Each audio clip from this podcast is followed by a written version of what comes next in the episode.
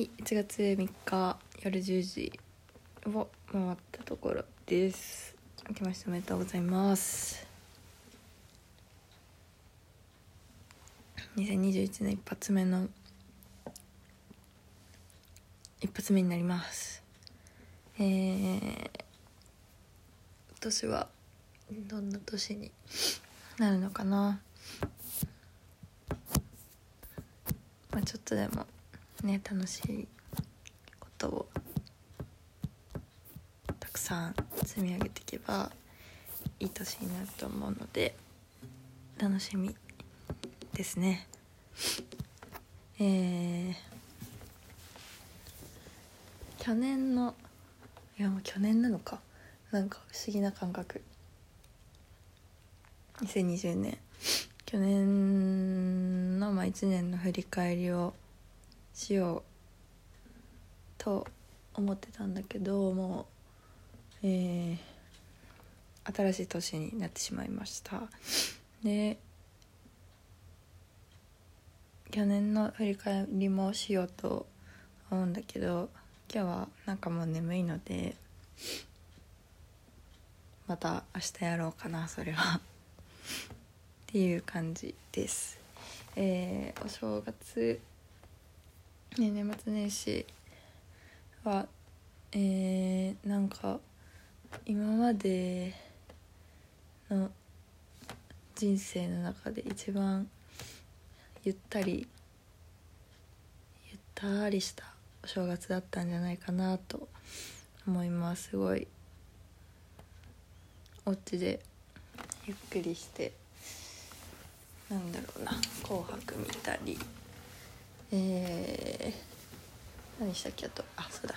ぷよぷよをぷよテトスイッチのぷよテトをずっと家族で3日連続くらいで夜ね1時間くらい対戦してました。とかあとは昨日は逃げ始めたり毎日お母さんの美味しいご飯を食べえー、唐揚げとかねやめっちゃ美味しいんだよ本当に。唐揚げとかあとなんだっけな。手巻き寿司か。とか焼津でえー、美味しいねお魚を買って行って今年も食べました。あとはおせちとかもね美味しかったね。煮物が美味しいんだよねやっぱね。その帰った初日と昨日体重測ったんだけどそんなに変わんなかった。1キロくらいしか変わんなかったから思ってたより食べたけど体には響いてないと思います。あとはお酒をたくさん飲みました。あのふるさと納税でお父さんが久保田新潟のお酒ですね。久保田を、えー、頼んでいてくれててやっぱそれ美味しいよね。美味しいんですよ。うちの家族は好きですよ。久保田。いつか新潟に日本酒旅とか行ってみたいね。日本酒好きの人いたら是非行きましょう。あとはワインも飲んだな。初日かなワインは。確か。飲みました。それもふるさと納税で。それはどんなやつだっけかな。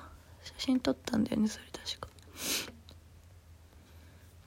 うんとソラリスっていう甲州の山梨の古酒に入るらしい。もう2007年のもの。だからもう13年とか14年前のワインをいただきました。なんかね甘くてジュースみたいになった。うんだから本当なんか無限に飲めちゃいそうな感じ。あっという間にみんなでごくごく飲みましたね。あとあれだ。磯島。焼津の磯島っていうお酒が日本酒があるんだけどそれをえっ、と私が買っていってそれも飲みました。磯島美味しいですよ。そうだからほぼほぼ日本酒祭りだったかな。あたりか。昨日は唐揚げだったからビールを飲みました。うんとね。私は普通に一番搾りだったんだけど。えっとね1日に北斗の北斗市のうんとあれはどこだ？長坂でいいのかな？にあるワインショップ。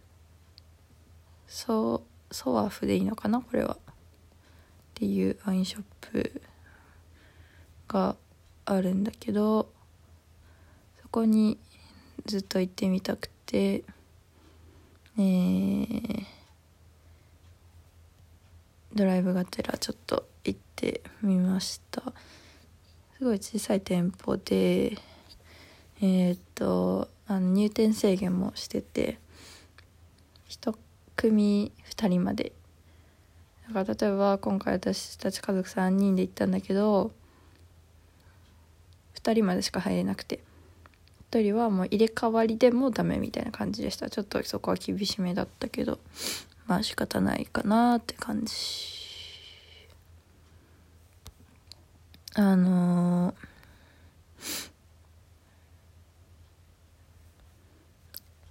山梨のクラフトビール？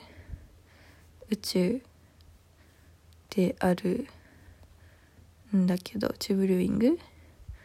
のビールとかまだ飲んだことないんだけど取り扱ってたりあとは基本的に海外の輸入ワインを扱ってるお店ですごいあの店員さんの知識が豊富なんだろうなっていうのをお話ししてて思いました。あのなんか値段これくらいでこういうのが欲しいんですけどって言うと何本かあの紹介してくれてこれはどこどこのでこういうところで作られたワインでで生産者さんの多分こととかその生産地生産されてる土地の土壌だったり気候とかそういうのまであのお話ししてくれてすごいあワイン大好きなんだろうなってうん感じましたね。私はまだそんなね知識はないからもうとにかく聞いてこうまあ自分がいいなって思ったやつを今回買わせてもらったんだけどちょっとね高いのを買いました。いつ飲むんだろうね。新年発売ってやつ。を、えー、しました。でえっと私はあれだね。ワインを買ったんだけど白ワイン買ったんだけどえっ、とお母さんはビールクラフトビールを買ってました。宇宙はねもうなくてなんかスウェーデンのビールを買ってましたねワインワインじゃない間違えちゃったマンゴーとかちょっとフルーティーなクラフトビールを買ってそれはちょっと一口飲ませてもらったんだけどあのマンゴーの香りがちょっとねこうすごい強いわけじゃないんだけどふわーってこう鼻に抜ける感じがすごく良かったですね。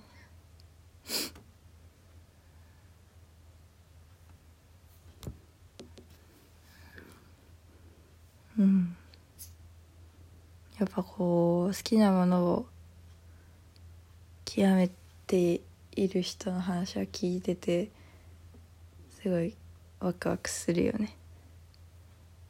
うん。こんな感じで、まあ、ずっと行ってみたかったところにもえー、行けました。でも本当にそれくらいだな。どっかお出かけしちゃうとはイオンで、えー、ギターの弦を変えました。いやもうねずっと変えたくて。12月全然弾けてなかったんだけど忙しくて。余裕がなくても心にも。時間的にも。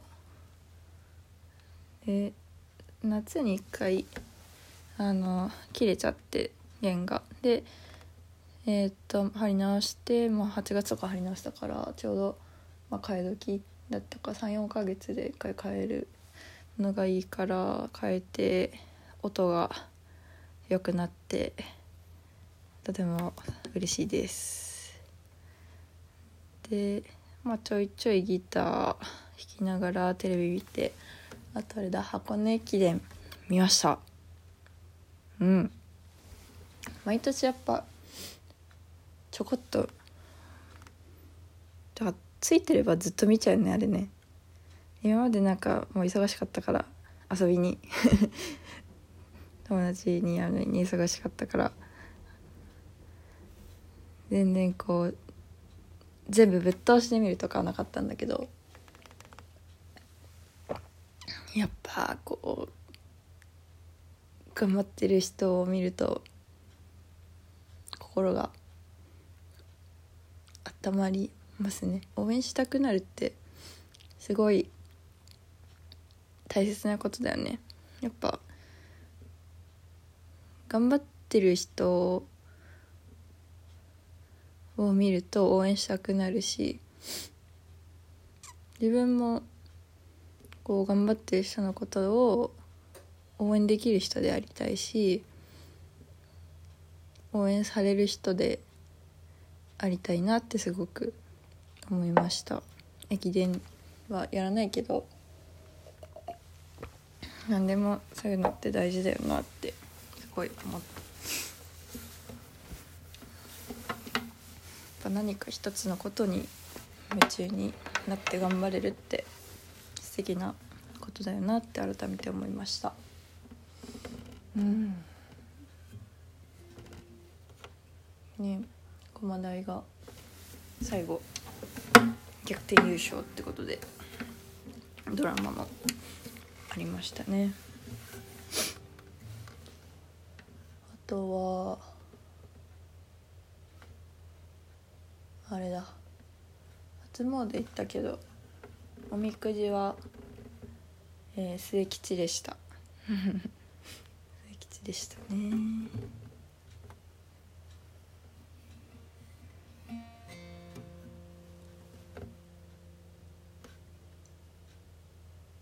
とはね。秋とコーヒー。甲府駅の近くの秋とコーヒーさんに、えー、実は初めて行くことができました今回。ずっとね行きたかったんだけどなかなか行く機会がなくていつもはもうなんかそういうことを優先しちゃってたから自分のね行きたいお店を、えー、に行くことがあんまりできていなかったんだよね。そういった意味でもすごい良かったかな。で行ってみてえー、っとコーヒーと栗のパンドケーキをテイクアウトしてあの舞鶴城で食べたんだけどすごい美味しかったです。コーヒーめっちゃうまいね。くりした。あれは通いたくなる。うんわかる。そしてなんか私最近コーヒーすごい飲めるようになりました。お家でもな食後に必ずコーヒーが出てきたんだけど普通に飲めるしうまって。もう牛乳いらないね。ブラックでいい感じ。美味しかったな。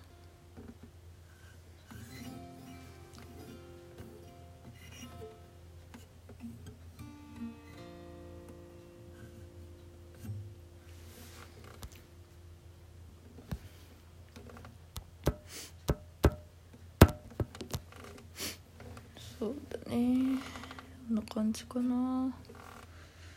あとはよく歩いたね。甲府駅から武田神社まで歩いたり。えーとどんくらい歩いたんだろう。ヘルスケア。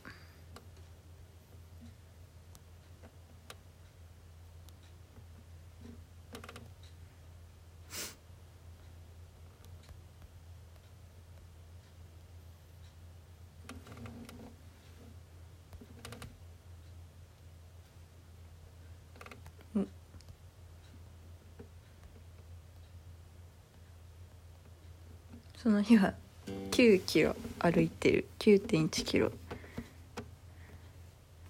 だって9.1キロか。9.1キロどんぐらいな？んなんか距離だけ。なんかなんだろう。あ歩数。歩数は1万3000歩。これ割と歩いた方だよね。ですね。割と歩いてる歩いてる。よしよしよし。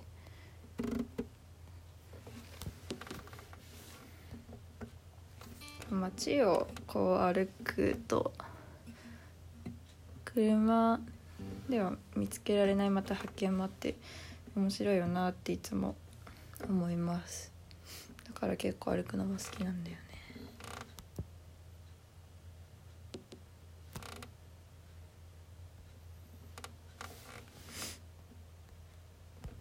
うん。あっという間のお休みでした。明日はまあお休みなんだけどちょいちょいちょっと行こうかなって感じかな。まあまだ開かないんだけどね。多分午前中は宅配便が来るからお家にいると思うけど。はい明日から多分お仕事始まる人も多いと思います。がえー、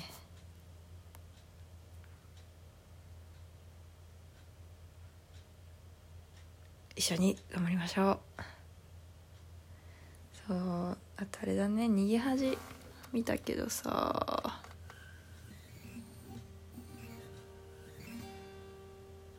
やっぱ乃木さんってすごいですよね。脚本家の。うん。昨日のドラマの中でもすごいあのいろんな問題というかこう社会のことを社会問題か。社会問題をこう織り交ぜながら。うん。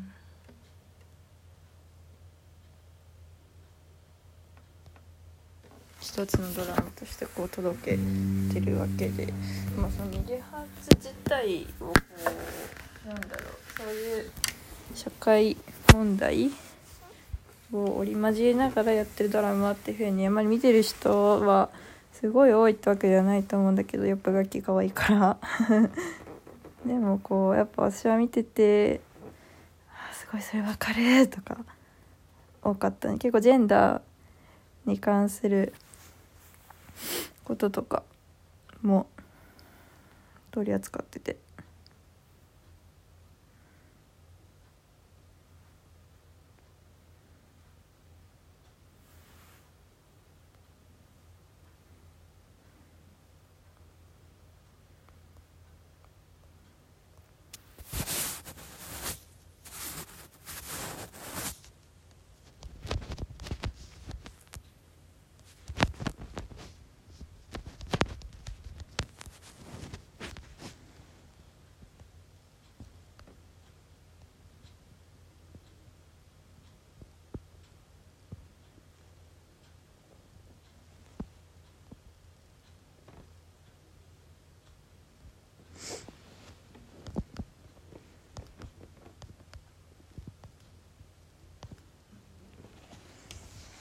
夫婦別姓とか選択的ね夫婦別姓のこととかあとはえー、っとセクシャルマイノリティとか男性の育休とか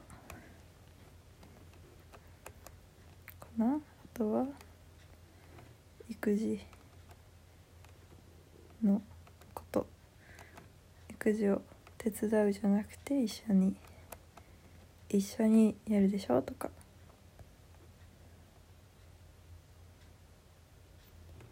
それをうん私はなんか結構思いましたね。いろいろ思いました。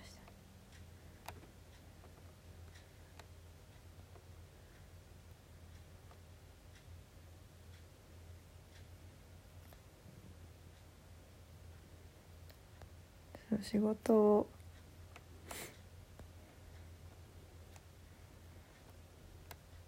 休めないってこと自体が異常ですよね。育休でも他の理由でも同じであっていつ誰が長い休みを取るかなってわからない。帰ってこられる環境を普段から作っておくことが大事。それが職場に求められること職場におけるリスク管理、まあ、だから社長だとかそういうまあチームリーダーだったりそういう人たちまあそういうことも含めて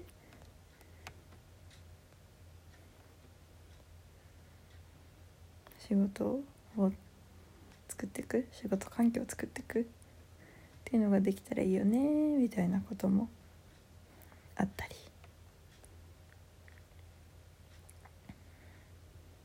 あとはあの今のねコロナ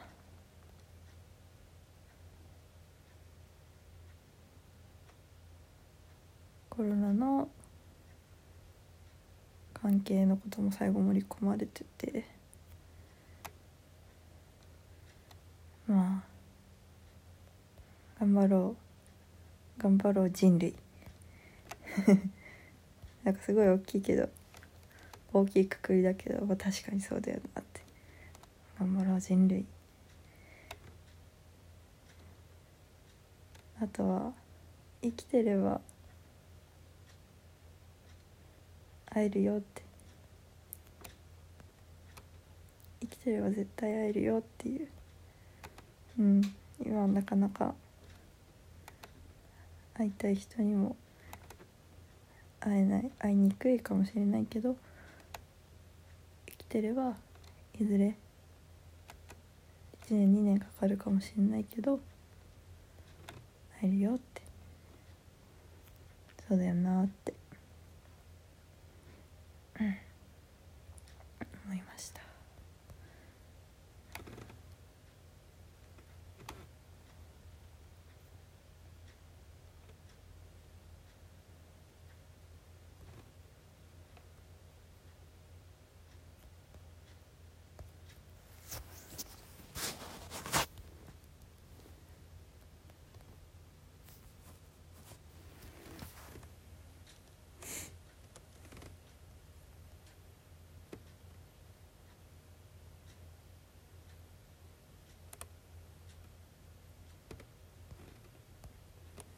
あとねあのひなまさんとみくりさん楽器と星野源のえー、っとにお子さんが生まれてでその子の名前がアコウ。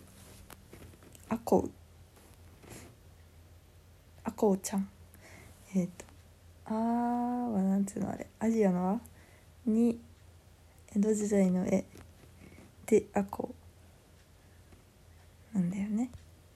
それなんか初めて聞いたというかそれを見た瞬間「ん？アコ聞いたことなかったし「アコって何?」みたいな感じだったんだね。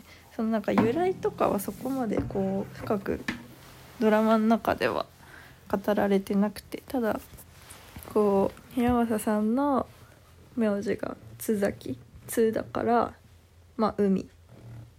でみくりさんの名字が森山だから山とか森を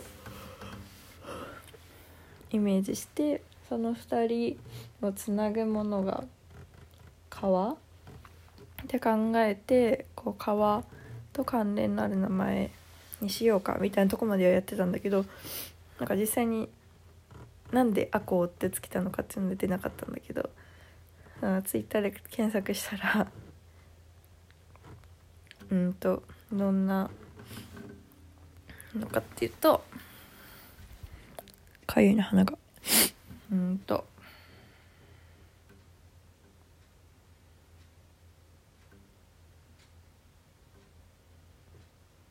アコウは魚？でもあるし植物？の名前でもあるらしいです。アコっていう魚もいるしアコっていう植物もあるらしい。でさらにどこだ？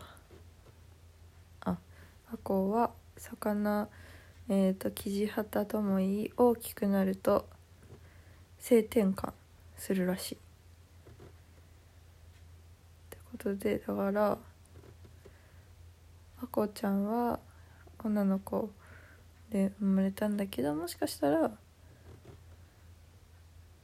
性転換とかをして男の子になるかもしれない。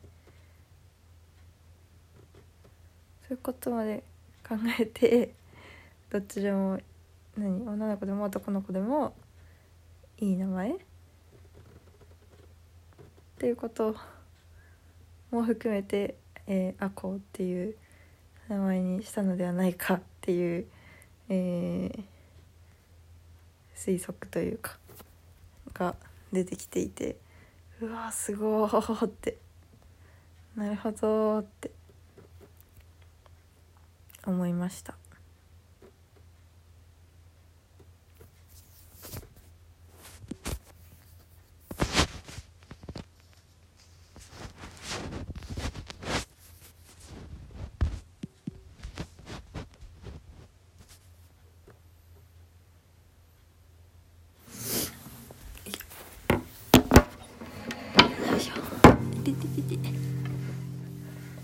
とはちょっとギターをちょこっとギターを弾いて終わろうと思います。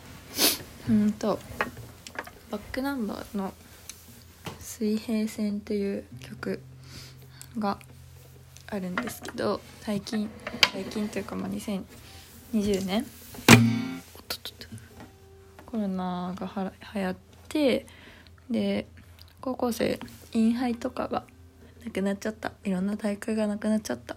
最後の大会がなくなっちゃった。っていう年にえっと群馬バックナンバーの某某某国じゃなくて バックナンバーの故郷の群馬県で、えー、インターハイが行われるインターハイかな？高校総体かな？どっちか忘れちゃったけど行われる予定だったそうです。でまあ高校生から手紙が届いて、えー、まあこのどうしようもない気持ち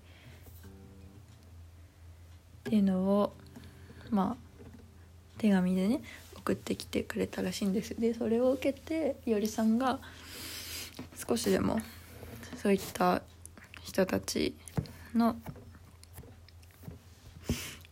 支えになるような歌を、えー、作って YouTube でに上げてくれたんですけどなんかそれまあほんとめちゃくちゃいい曲で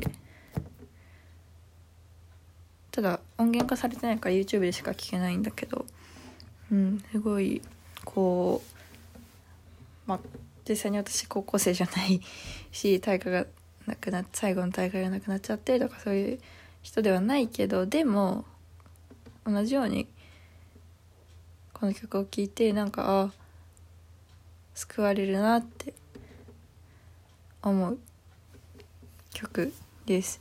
歌詞もうこう一番最初の歌詞が「できるだけ嘘はないようにどんな時も優しくあれるように人が痛みを感じた時には自分のことのように思えるように。っていう歌詞から始まるんだけどまず、うんまあ、最初の「できるだけ嘘はないように」っていうところにもこうバックナンバーらしさを感じるというか絶対嘘はつかないようにみたいなそういうのは無理だと思うし自分の、まあ、気持ちに嘘をつくつかないっていうのは無理だと思うし、まあ、全部が全部こう完璧じゃなくていいからできるだけ急がないようにここもなんかこう気持ちが少し楽になるというか。うん。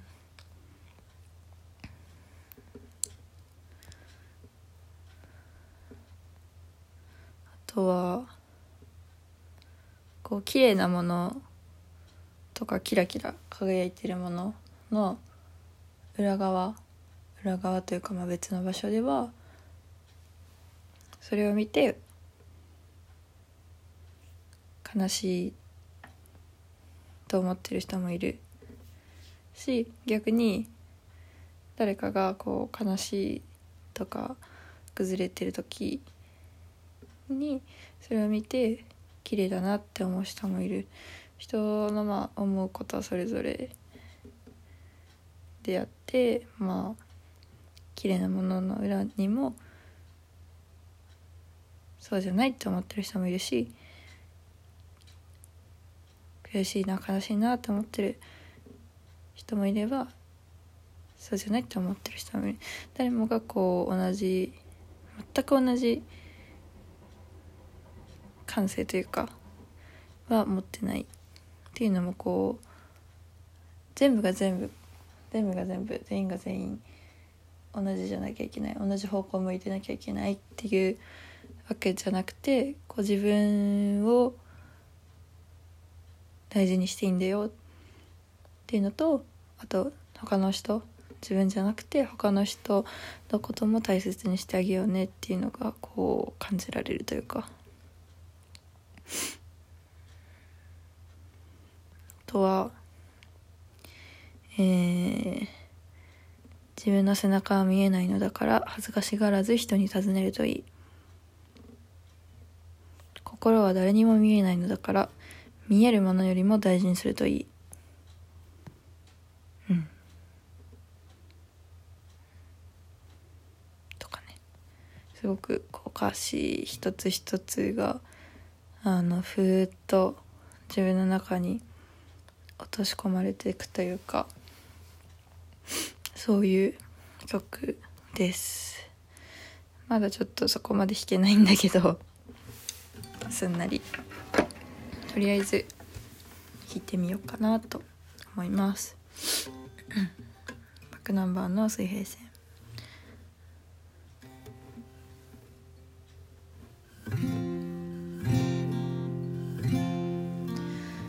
できるだけ嘘はないように。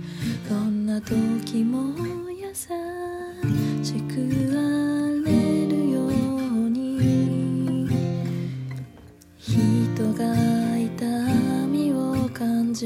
時には自分のことのように思えるように。正しさを別の正しさでなくす悲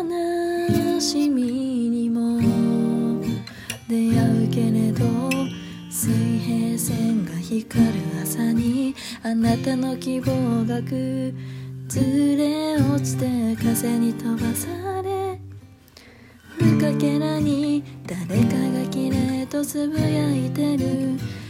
悲しい声で歌いながらいつしか海に流れ着いて光ってあなたはそれを見るでしょう。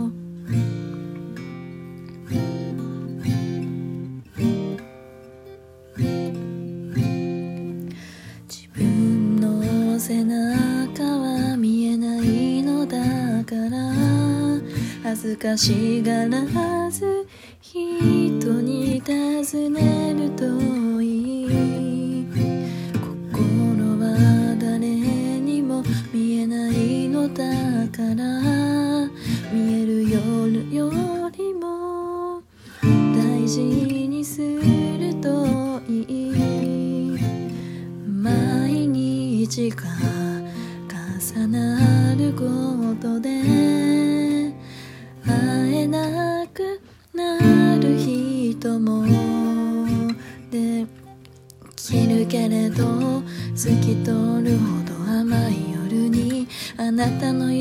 夢が一つかなって完成と拍手の中に誰かの悲鳴が隠れている。耐える理由を探しながらいくつも答えをかえながら悩んであなたは自分を知るでしょう。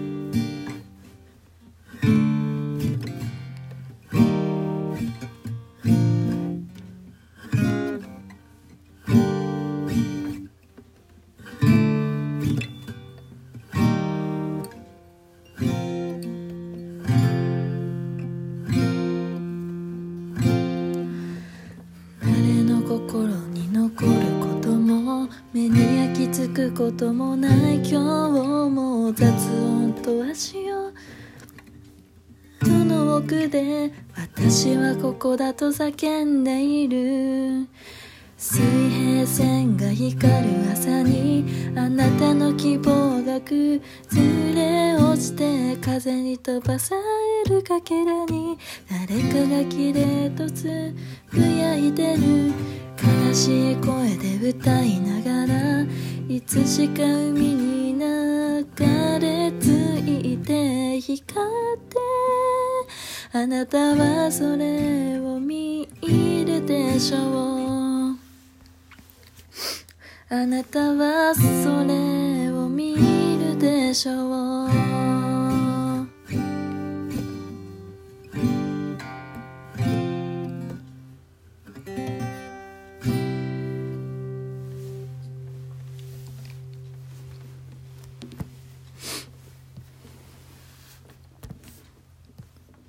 っていう曲です。ぜひ YouTube ででも聞いてみてください。バックナンバーの水平線でした。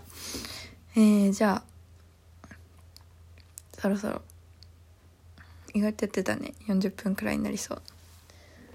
えー、終わりたいと思います。じゃあまたすぐやると思います。おやすみなさい。